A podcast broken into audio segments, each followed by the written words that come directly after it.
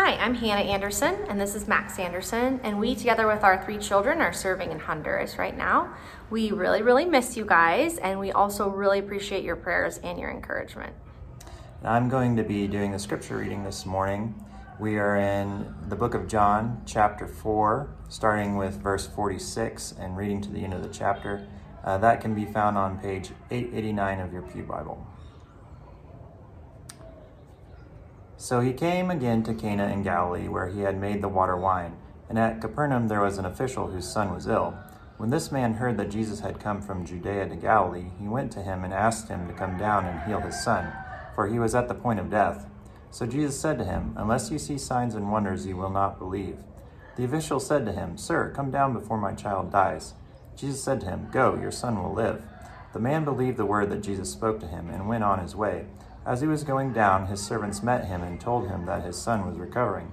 So he asked them the hour when he began to get better, and they said to him, Yesterday at the seventh hour the fever left him. The father knew that was the hour when Jesus had said to him, Your son will live. And he himself believed, and all his household. This was now the second sign that Jesus did when he had come from Judea to Galilee. This is the word of God. Thanks, Thanks be to God. God. Well, if your child was dying, what would you be willing to do? If your child was dying, what would you be willing to do? I mean, put yourself in this dad's shoes for just a moment. Because sometimes I think it's easy to read these stories in the Bible and, and forget that they are actually the stories of, of real people, uh, just like you, just like me. And this experience that they're having is, is one that many parents have had of a child who is sick, who is dying. What would you be willing to do in that moment? If your child was dying, can you imagine?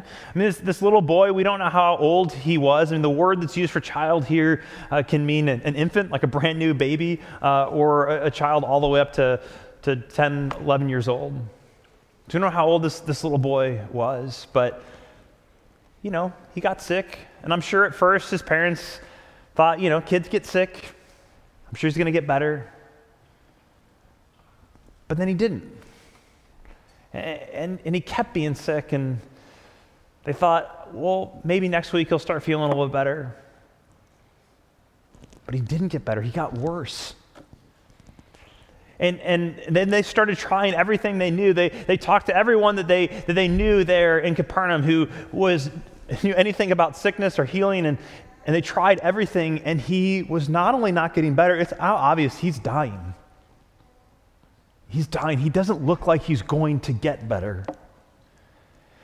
But then you hear that there is someone who has come to the region you're in, not to your town, but, but close enough that you could get there, who's been known to do miracles, even to heal people. And, and you don't know if it's true, and, and you don't know if all the stories about him are, are the real deal, but there's a chance that maybe he might be able to help you. If you could just get him to come and, and see your child, maybe, maybe he could heal them. And so it's a long shot, but you go. It's all you've got left. And, and it's in this dad that we get a picture of what real faith, what true faith is. Because true faith is, is not wishful thinking. It's not a, a, heritage or a set of Christian values. It's not, um, you know, sort of a positive lifestyle brand. It, it's not even something that's just isolated to your heart. So, so what is true faith?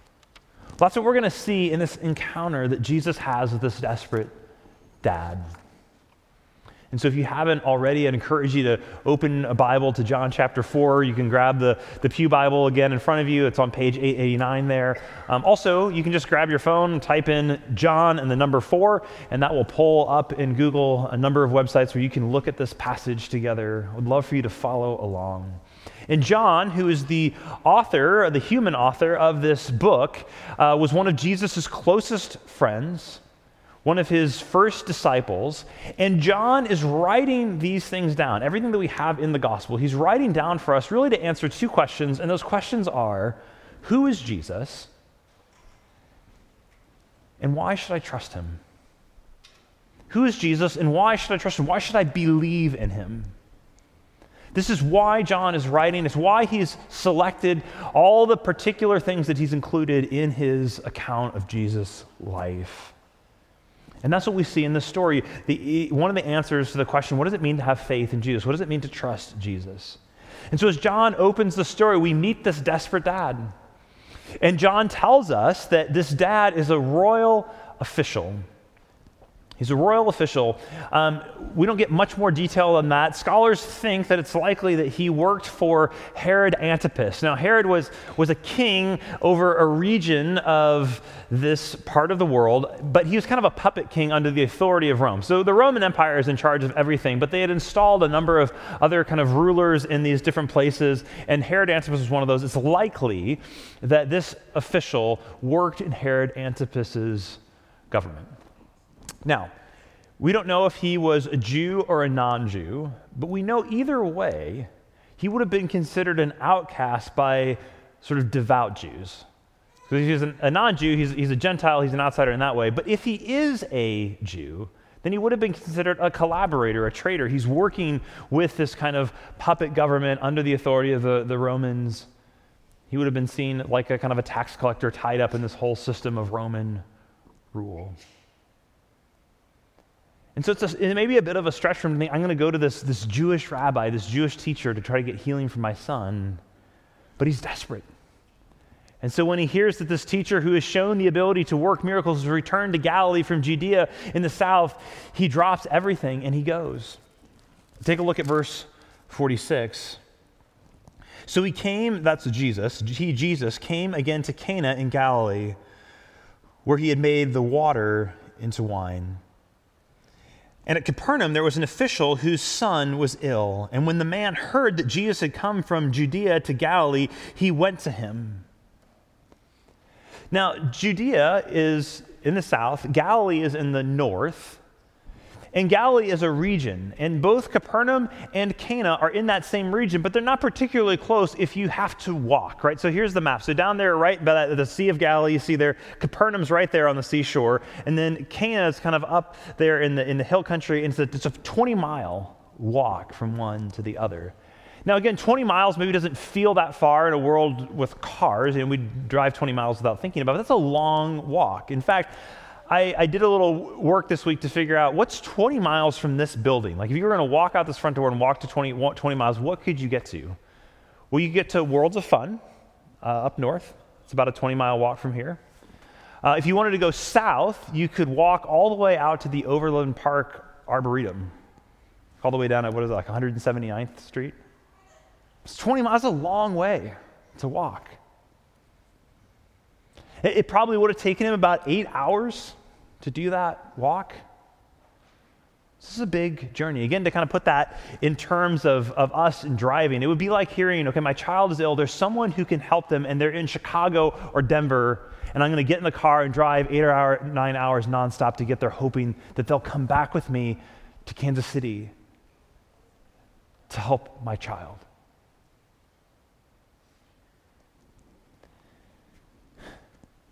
So, this is the picture we have. This official's at his home. He's made the decision I'm going to go. I'm going to go to Cana tomorrow, and I'm going to try to meet this teacher and see if he'll come back with me. Help our child. He knows he has to get up early. He's probably get up at 4 a.m., 4.30 in the morning to make that, that walk so he could be there by noon to meet Jesus in the city square in Cana. And he says goodnight to his wife, looks in on his child, tries to go to sleep, but you can imagine he doesn't sleep well.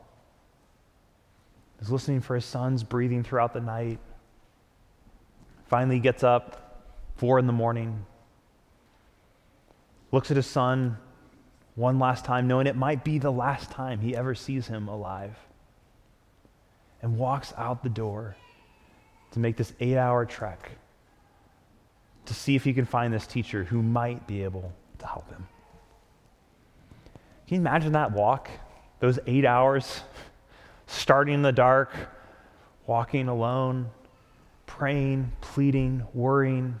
You, can't text and check in and see how things are going back home. You just got to wonder.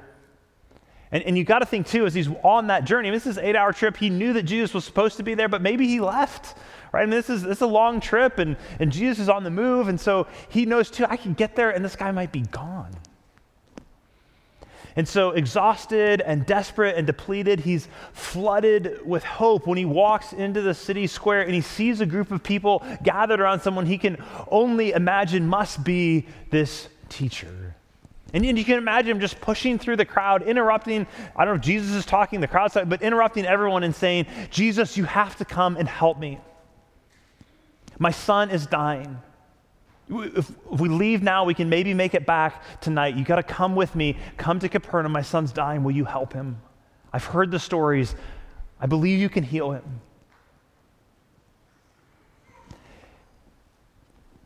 Now, Jesus' response to him is actually pretty shocking. But before we look at that response, I just want to pause here and make an observation this morning, and that is that true faith trusts Jesus in desperation. True faith trusts Jesus in desperation. It's often our need that drives us to Jesus. And I just want you to know, like, that's okay to go to Jesus when you're desperate. Because, I mean, the reality is, as humans, so often when things are going well in life, when it seems like things are working out how we would hope, that it's easy for God to kind of slip into the background. Not to consciously or intentionally ignore Him, but we just don't think about Him that much. But then there's moments that come, and when we reach the end of what we know how to do, we go in desperation to Jesus and say, Help. I need help. And I'm sure that this dad, as, as a royal official, was used to being able to solve problems. I mean, that's probably his job, right? He was a, a problem solver, and he had probably some measure of financial security. He probably had, you know, he's working in this government. He had some measure of power and influence and access to others who did as well. But when it came to his son, those abilities of power and resources, they, they did nothing to help him with this disease that was racking his son's body. And so, in faith, he goes to Jesus. And, and it's the beginning of faith. I mean, he doesn't know if Jesus is going to be there, he doesn't know if Jesus is going to heal, but, but he, he goes to Jesus. That's always the first step. And I think sometimes we think for our faith to be real that it has to somehow be 100 absolutely certain with no doubts, with no question, with no hesitation. And I just want you to know, like, that is not the case if you are going to Jesus, He will receive you. And, and, the very essence of faith is trusting in something that, that isn't yet fully present. I mean, Jesus or the Apostle Paul in Romans says that you know we don't we don't hope for what we already have. We hope for what we don't yet have, what we don't yet see. And so, so faith means going to Jesus often when we don't know, uh, maybe when we're not fully confident, even in how he'll respond or what he'll be able to do, but we go to him. Those places of uncertainty, we go to him anyway. It's what this dad did. And Jesus responds. But like I said a, a, moment ago, his response is a little bit surprising. In fact, it almost seems a little, a little tone deaf, a little harsh if you look at, again, at the end of verse 47 and into verse 48. So, so when the man heard that Jesus had come to Judea, to Galilee, he went to him and asked him to come down and heal his son, for he was at the point of death. So Jesus said to him, oh, I'm so sorry. Yes, I'll come right away. No. So Jesus said to him, Unless you see signs and wonders, you will not believe. It's like, whoa, Jesus. That doesn't quite feel like the response that we expect from Jesus in this moment. What, what is Jesus doing here? Well, it's kind of his way, I think, of saying, Do you really want me? Or you just want what I can do from you? Do you really want to follow me, or do you just want to see a show?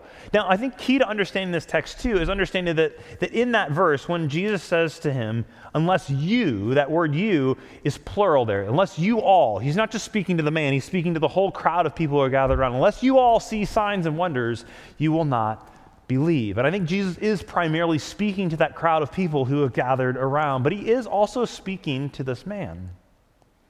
Jesus knows what's in this man's heart. And in contrast to the crowd, which does seem like they are just there, we're going to unpack this more in a moment, to see a show, to see Jesus do some sign. They want to just catch Jesus doing a miracle. In contrast, it seems that this guy has a real seed of faith in his heart. And Jesus, through this statement, harsh though it may seem, is, is watering that seed. He's drawing out. Is, are you going to persist? Are you going to walk away? Are you going to keep coming to me? Or are you going to walk away? Encouraging him to persist, to keep pressing in. I love what uh, the Dutch theologian and New Testament commentator Herman Ridderbos says about this passage. He says, ultimately, Jesus cannot give us healing without giving us himself. The, the only way you can receive healing is to receive Jesus himself. It's not a gift he can give apart from giving you himself. Ridderbos writes this He says, It has therefore been correctly remarked that Jesus' answer in verse 48 was not so much an accusation as a challenge. In other words, Jesus did not only want to give the Son back to the Father, he wanted to give himself. Which brings us to the second observation we have this morning, and that is that true faith in Jesus trusts Jesus' word, not his wonders. True faith in Jesus trusts his word, not his wonders. Now, we may be drawn to Jesus because of his power to do miracles, because we think that he can actually do something to help our situation, but, but true faith doesn't stop there. Because true faith can't have a consumer relationship with Jesus. But we can't just come to him, get, get the thing that we want from him, and then leave him behind. Right? Like that works great for a Target pickup. You know, where you order what you want, you drive up to the spot, they, they bring it out to your car, you show them your little number, you sign the thing, and you drive off, you never have to see that person again. That's great for a Target pickup. It, it's not great for relationships with people. Whether that is a friend, a neighbor, a spouse, or the creator and sustainer of the universe. Jesus doesn't want a consumer relationship with you. He wants a relationship that's marked by covenant love, of commitment, of joy, of attachment. He wants to give himself to you.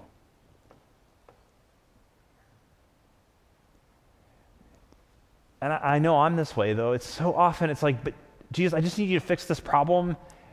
But I've kind of got all the friends I need right now. I, I'm a little bit busy. So if you just fix this and maybe check back in in a little bit. After some of my friends move away or something, I'll be looking for somebody. At this point, I just my, my calendar's kind of full. It's so easy to treat a relationship with prayer in that consumer kind of way.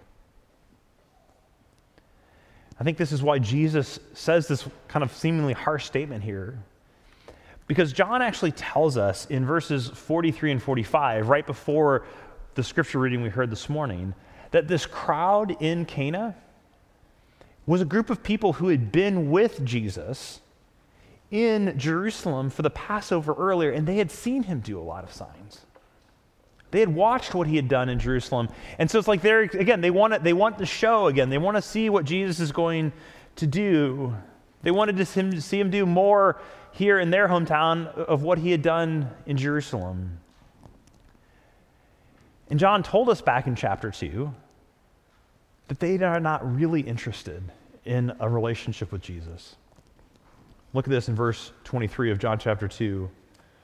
Because of the miraculous signs Jesus did in Jerusalem, at the Passover celebration, many began to trust in him.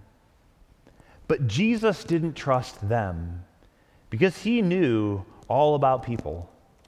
No one needed to tell him about human nature, for he knew what was in each person's heart. He knows what the crowd is there for. The question is what's in the heart of this desperate dad who's come? Will he stay in the place of just wanting a sign? Wanting to see with his own eyes? Or will he press in and we see in verse 50 and verses 49 and 50 that he does press in. He keeps asking. He isn't deterred. He isn't there for a show like the crowd. He is there for his son. Verse 49 the official said to him, Sir, come down before my child dies. And then we get Jesus' response in verse 50. But notice, watch this. Jesus does ultimately give this man what he is asking for, but notice he doesn't actually give him exactly what he asked for. His request both times is Jesus, come down with me. Come back home with me. Make the eight hour trip with me to Capernaum so you can heal my son. Come with me. And Jesus doesn't come with him. He doesn't give him exactly what he asked for. Instead of going with him, he gives him a command and a promise. Verse 50 Jesus said to him, Go, your son will live.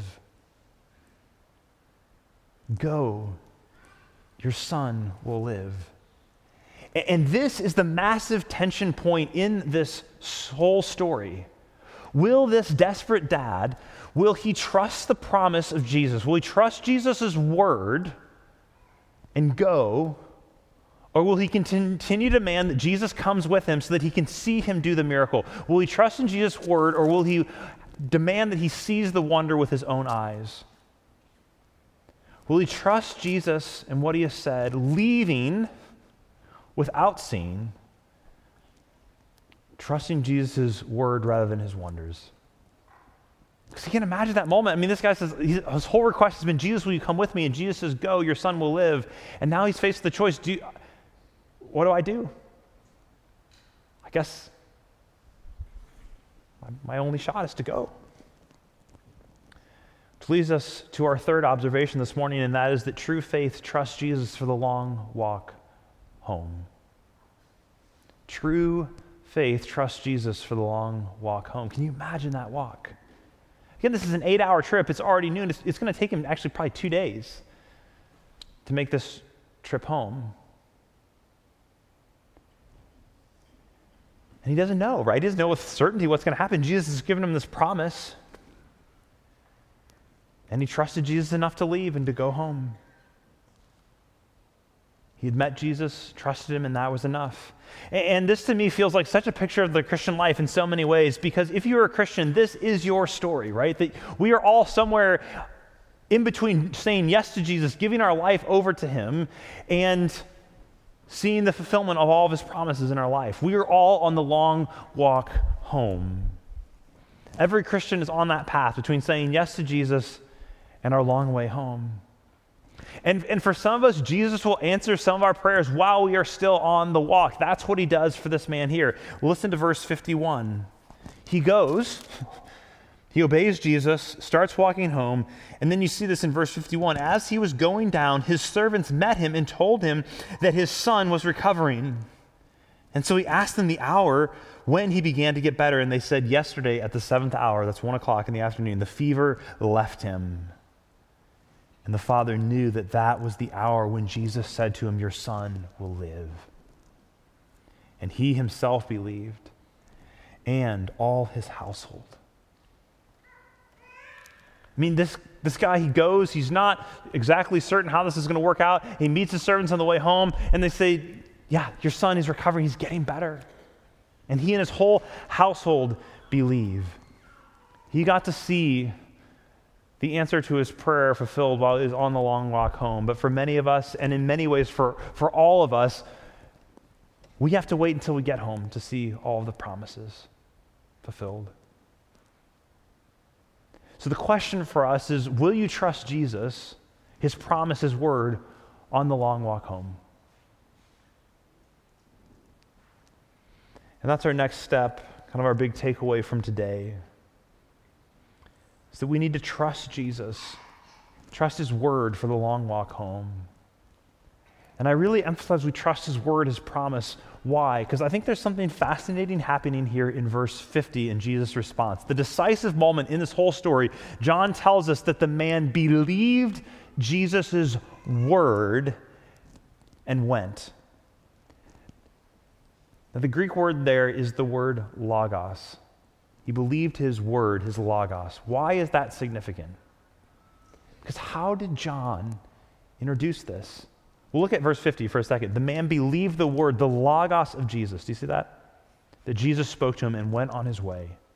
And what's amazing about this, and I, this is not an accident, is that this is how John introduced Jesus to us back in chapter 1, verse 1.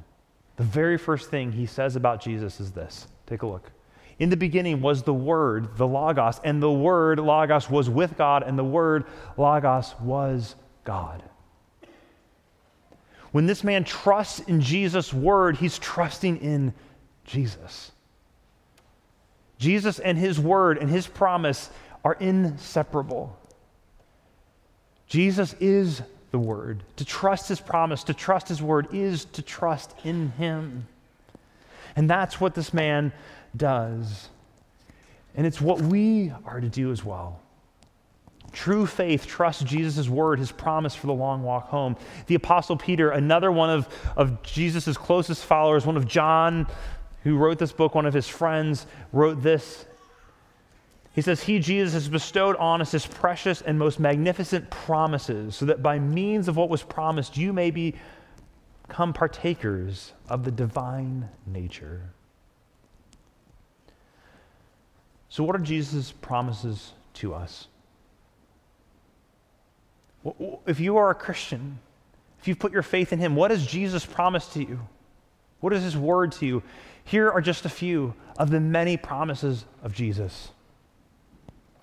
John 14, chapter 2 and 3 In my Father's house are many rooms. If it were not so, I would not have told you that I go to prepare a place for you. If I go and prepare a place for you, I will come again and I will take you to myself, that where I am, you may be also. Here's another one John chapter 16, verse 33 I have said these things to you, that in me you may have peace. In the world you will have tribulation, but take heart, I have overcome the world. John chapter 6, verses 37 and following. All that, Je- all the Father gives me will come to me, and whoever comes to me, I will never cast out. That's Jesus' promise to you. John 14, 18, I will not leave you as orphans, I will come to you. Jesus' promise to you. Chapter 16, verse 22 You will have sorrow now, but I will see you again, and your hearts will rejoice, and no one will take your joy from you. It's this promise to you. And from the Gospel of Matthew, chapter 16, verse 18, I will build my church, Jesus says, and the gates of hell will not prevail against it. Uh, Matthew chapter 11, verse 28, come to me, all who are labor and are heavy laden, I will give you rest. These are Jesus' promises to you, and there are so many more. Will you trust them? These are things that Jesus says he will do. Will you trust His word? Will you trust His promise to you?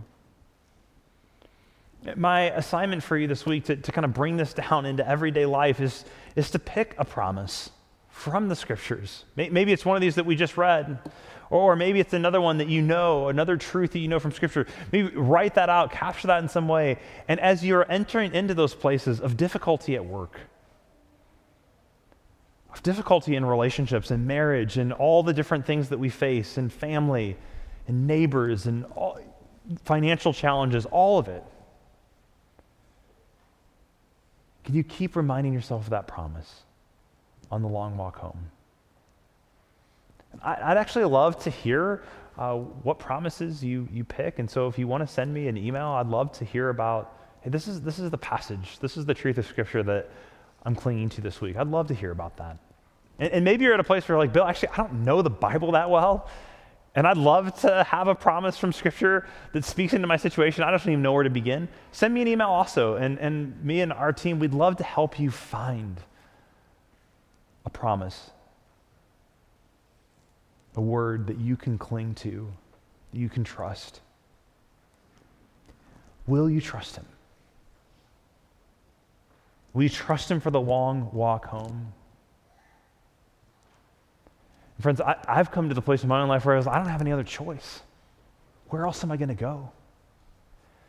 Because if we think about this story of this father and his dying son, you know, we are not the father in the story. Every single one of us is the dying son who's in desperate need, who is perishing. But the good news of the gospel, friends, is this that we don't just have a father who is willing to walk 20 miles for us, we have a creator who is willing to send his own son, not just 20 miles, but all the way from heaven to earth to become a baby, who would grow up, who would die on a cross, who would rise again from the dead, who would ascend into heaven as the ruler of the world, who would move heaven and earth to heal you and to bring you back to life because he himself has defeated death. The prophet Isaiah tells us that this suffering servant who is Jesus would heal all of our diseases, all of our iniquities, by taking those wounds onto himself. He says, By his wounds we are healed. Will you trust him? Let's pray. Father in heaven, I know that far too often I wait until I am absolutely desperate to go to you, to the Son. That far too often I, I treat that like a consumer relationship that I just need you to fix my problem so I can get on with my life without you. But I pray that increasingly for myself and for each one of us that we would trust you in all of life. That we would cling to your promises for the long walk home. That we would have confidence because we trust that you have risen from the dead, that not even death can keep us from your love, and that whatever is happening in our life cannot be uh, because you don't love us or care about us. It may be awful, it may be evil, it may be the hardest thing we've ever faced, but we know that you love us. The cross is the testimony of that. So we cling to that in the valleys and still be able to praise you. Would you give us confidence that we have never walked alone? That even in the places where we have felt utterly alone, you were there with us. And would you strengthen our faith and encourage our hearts in that truth as we take communion together? In Jesus' name.